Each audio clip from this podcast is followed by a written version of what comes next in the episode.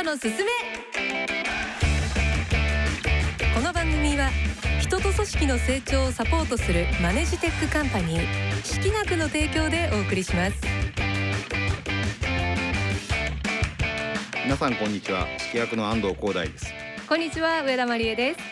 この番組では経営トップから中間管理職まで全てのビジネスパーソンが抱える課題マネジメントとリーダーシップについてコント形式で楽しみながら式学のメソッドで解決していきます。皆さんは入社した時や管理職になる時に研修は受けましたか？えー今日はその研修についての調査結果をお届けします。どうぞお付き合いください。マネジメントに生まれる誤解や錯覚をなくすそれが式学の使命。マネジメントのやり方は10人十色。信じられるのは自分の経験だけ。そんな思い込みはなくそう。マネジメントには正解がありますそしてその答えは意外にもシンプル。人と組織を育てる式学。改めましてこんにちは、えー、式役の安藤光大です。こんにちは上田真理恵です。成長するチームそして勝てるチーム作りのために式学のノウハウをお届けしていくマネジメントのすすめ。式学の調査レポートシリーズとして今月は働かないおじさん上司のひいきについての調査結果をお届けしてまいりましたが今回は研修についての調査です私もあのもともと日本テレビでアナウンサーをしていましたけれども、はいはいい。ろんな研修受けてきましたよ、うんうんうんうん。あのアナウンス研修なんかはもちろんなんですけれどもコンプライアンス研修とか、セクハラパワハラ研修とかあの経理研修なんていうのもありました。うーん懐かしい。まあ多くの会社でやってますよね。はい。オンライン研修なんかも最近増えてると思うんですけど、うん。僕もサラリーマン時代に受けた研修なんて一個も覚えてないですもんね 自分の興味あることはね 残るんですけどね。でもまあだからね成果が出ないと嘆いてる企業もた結構多いんじゃないかなと思います。うん。そこで、えーこれまでどういった研修を受けてきたのか、効果やその理由、そして無駄な研修について、なぜ無駄だと感じたのかなどを調査しました。えではケーススタディコントの後に調査結果について詳しく伺います。えジグザグジギーの研修は無駄がなんか多そうな気しますがどうでしょうかね？聞いていきましょうベンチャー企業の社長室。お疲れモードの宮沢社長を池田常務がねぎらいに来て。社長入っても大丈夫ですか？おお池田。今終わったよ新人社員のリモート研修。いやーさすがに骨が折れたよ。前からずっと言ってますけど僕らに分担していいですよ。社長自ら研修なんて。俺がやるのが一番だからでも参るよな今時のやつら。俺が頑張って喋ってるのにちょくちょくなんか下を向いてて。おいお前何やってんだ。そしたらファミチキ食ってんだよ。こっちは揚げ物止められてんのにさ、うん怒りのピントずれてません？だから帰りに食ってやるんだ。家族にバレたら怒られますよ。でそいつがこう言ったんだよ。いや俺だけじゃないですよって。それでみんなに白状させたら出てくる出てくるいろんなやつが中でも特に驚いたのがさ。えどんなことしてたんですか？なんとこっそりジャンプ読んでた。だからビシッと言ってやってよ。読んでもいいけどネタバレすんじゃねえぞいやまたずれてる。まあところで今日の研修ですけどどんな内容だったんですか？今回はコンプライアンスについて。みんな YouTube って見てるか？時は2005年の初めチャド・ハーレーとスティーブ・チェンがディナーパーティーを開いた時にな、ね成り立ちから話すんですか？何でもまずは歴史からだろう、回り道にも程があります。ちなみにですけどそのエピソードだいぶ盛られてるらしいですよ。そうなの？ちょっと詳しく教えて。2004年のスーパーボールで。ってそんな時間ないです。話を前に進めてください。そこから一気に世界に広がりここ日本でも利用者が増えて実はうちの娘もやってる。ほら見てみろショート動画を。単なる親バカタイムになってる。なのに再生回数が2桁。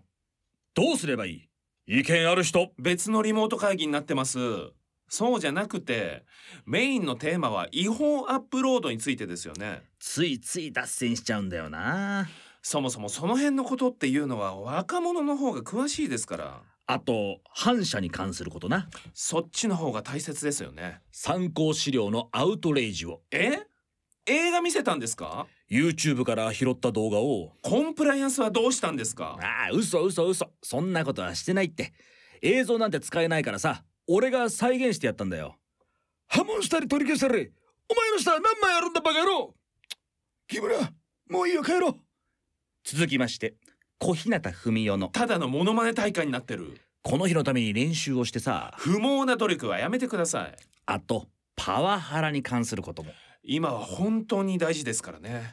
いいか？パワハラマジでやめろよ。もしもやったら分かってんだろうな。それがパワハラの悪い例です。反面教師だよ。ならないならない。そんな話は誰も聞きませんよ。片手間になるのは当然ですじゃあどうすればいいって言うんだ？ちゃんと身のある内容にしましょうよ。みんなが思わずへーって驚く。アイスクリームには賞味期限がない。へー。浦島太郎が助けた亀はメス。へー。ゴリラの血液型はすべて B 型である。へー。って懐かしのトリビアの泉こういうことでもないんですって。ちゃんと会社に役立つことを。あー完全に見失ったよ。社長もしっかり学び直しましょう。誰か俺に研修してくれ。できれば若い先生の方が。そうだ。新人社員に頼もう。おーい誰か。ミイラ取りがミイラに的な？回の調査は従業員数10名以上の企業に勤める全国の20歳から59歳の男女で直近3年以内に会社で研修を受けた方合計300人を対象に行いました。えこの中で半分が管理職の方。うん。え残り半分が一般社員の方という構成になっています。えまずこれまでどのような研修を受けたことがあるのか聞いたところえコンプライアンス研修が36.7%と最も回答が多く。え次いでスキル研修、まあ、営業研修ですとか技術研修、まあ、そういったものですね、が36.3%えそしてコミュニケーション研修が35.0%でした。また情報セキュリティ研修が33.7%メンタルヘルス研修が31.0%と続きました。でそういった研修についてそれぞれ効果を感じたかえ聞いたところ選択肢のすべての研修において6割以上の方が効果を感じたと回答しています。で上位3位はコーチング研修88.0%、チームマネジメント研修87.3%、セルフマネジメント研修85.0%でえ指導やマネジメントに関する研修が効果を感じたという結果になっています。これは式学の研修なんかもう需要すごいんじゃないですか？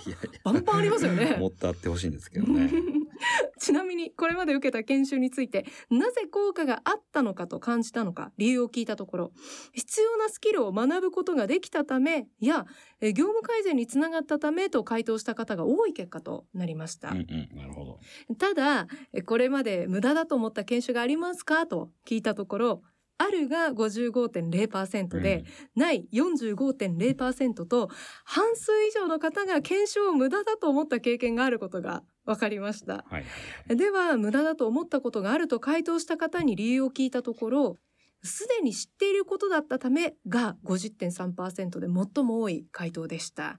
えー続いて関わっている業務で役に立つ場面がなかったためが47.9%となっています。おーでは安藤社長調査結果どのようにご覧になりましたか？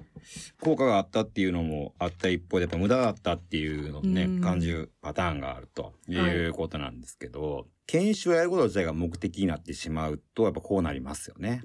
うん。だから例えばその人事部としてはい。ある程度の研修を何回かの研修を社員にやらなきゃいけないとなってくると、なんか本当は必要じゃないような研修まで持ってきてうん。それを実行することだけが目的になっちゃうと。うん。で研修も勉強も全部そうなんですけど、はい。やっぱ危機感なんですよね。必要なのって。やっぱその自分がこうなりたいもしくはこうならなきゃいけないっていううん。環境下において、うん。それを解消するための研修じゃないとやっぱ入らないですよね。うん。まずはじめにその危機感の認識をさせることが重要なんで、はい。例えばマネジメント研修とかで言うとあなたはこういうふうにえマネジメントできてませんよと、うん。だ結果的に売り上げも伸びてないし、えー部下も育成できてないと、まあ、その事実をしっかり突きつけた上でやっぱ研修に挑ませるっていうことがやっぱ非常に重要になってくるかなと思うんですけど、うん。まああのそうじゃないパターンであれば無駄に感じてしまうっていうのは多いかなと思いますね。まさに危機感を覚えること、はい、確かにそこキーポイントですね。そうだと思いますね。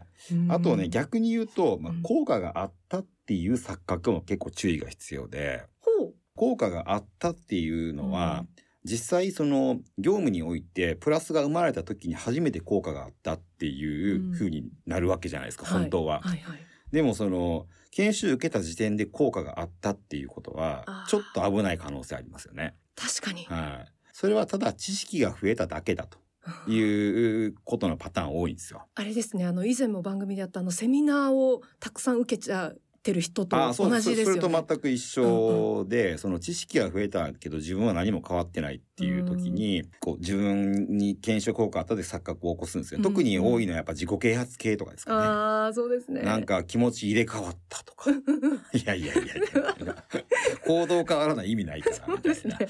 明日から一生懸命頑張ろうと思いますみたいな。頑張っとけやみたいな、ね。そうですよ思いますじゃなくて今すぐやれよっていうかやっとけよって話ですよね まああれ系の研修はもうほとんど意味ないと思いますけどうね。確かにこれは気をつけなきゃいけないですね。そうですねんそれでは研修の効果を最大化するためにはどうすればいいんでしょうか？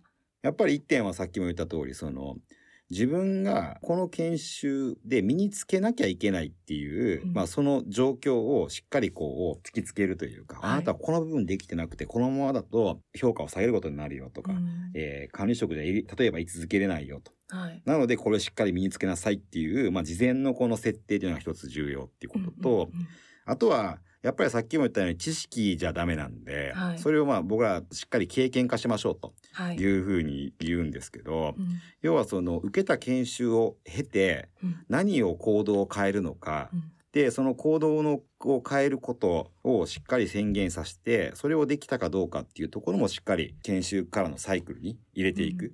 要はその知識を使ってみるというシーンまで、えーしっかり管理することによって、まあ、研修の効果が上がっていくんじゃないかなというふうに思いますけどね。うんはい。となるとこうレポートを提出させるとかっていうことも一つ作業、まあ、まあ、作それ業としても作業の一つですね。ただ、レポートもいいんですけど、はいでもレポートってただの研修のまとめじゃないですか。はい。それって実は何も生活変わってないんで、まだ。あそうかそれも知識が増えたのとだけなんで。同じ。はい。うんで、レポートもいいんですけど、まあ、その次のステップとして、うん業務で使う。うん業務で経験をするっていうこと。そこまでしっかりチェックしておく必要があると思います。うんはい。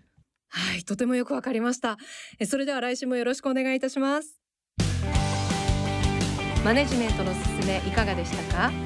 この番組では組織運営に悩みを持っている方のお悩みや失敗談疑問などをお待ちしていますラジオ日経のホームページからマネジメントのすすめのサイトにアクセスしてメッセージをお寄せくださいこの番組サイトでは過去の放送を聞くこともできますぜひご覧くださいそれから式学のメディア、式学総研もぜひご覧ください。それではまた来週この時間にお会いしましょう。マネジメントのすすめお相手は？式学の安藤光大と、上田真理恵でした。この番組は人と組織の成長をサポートするマネジテックカンパニー識学の提供でお送りしました。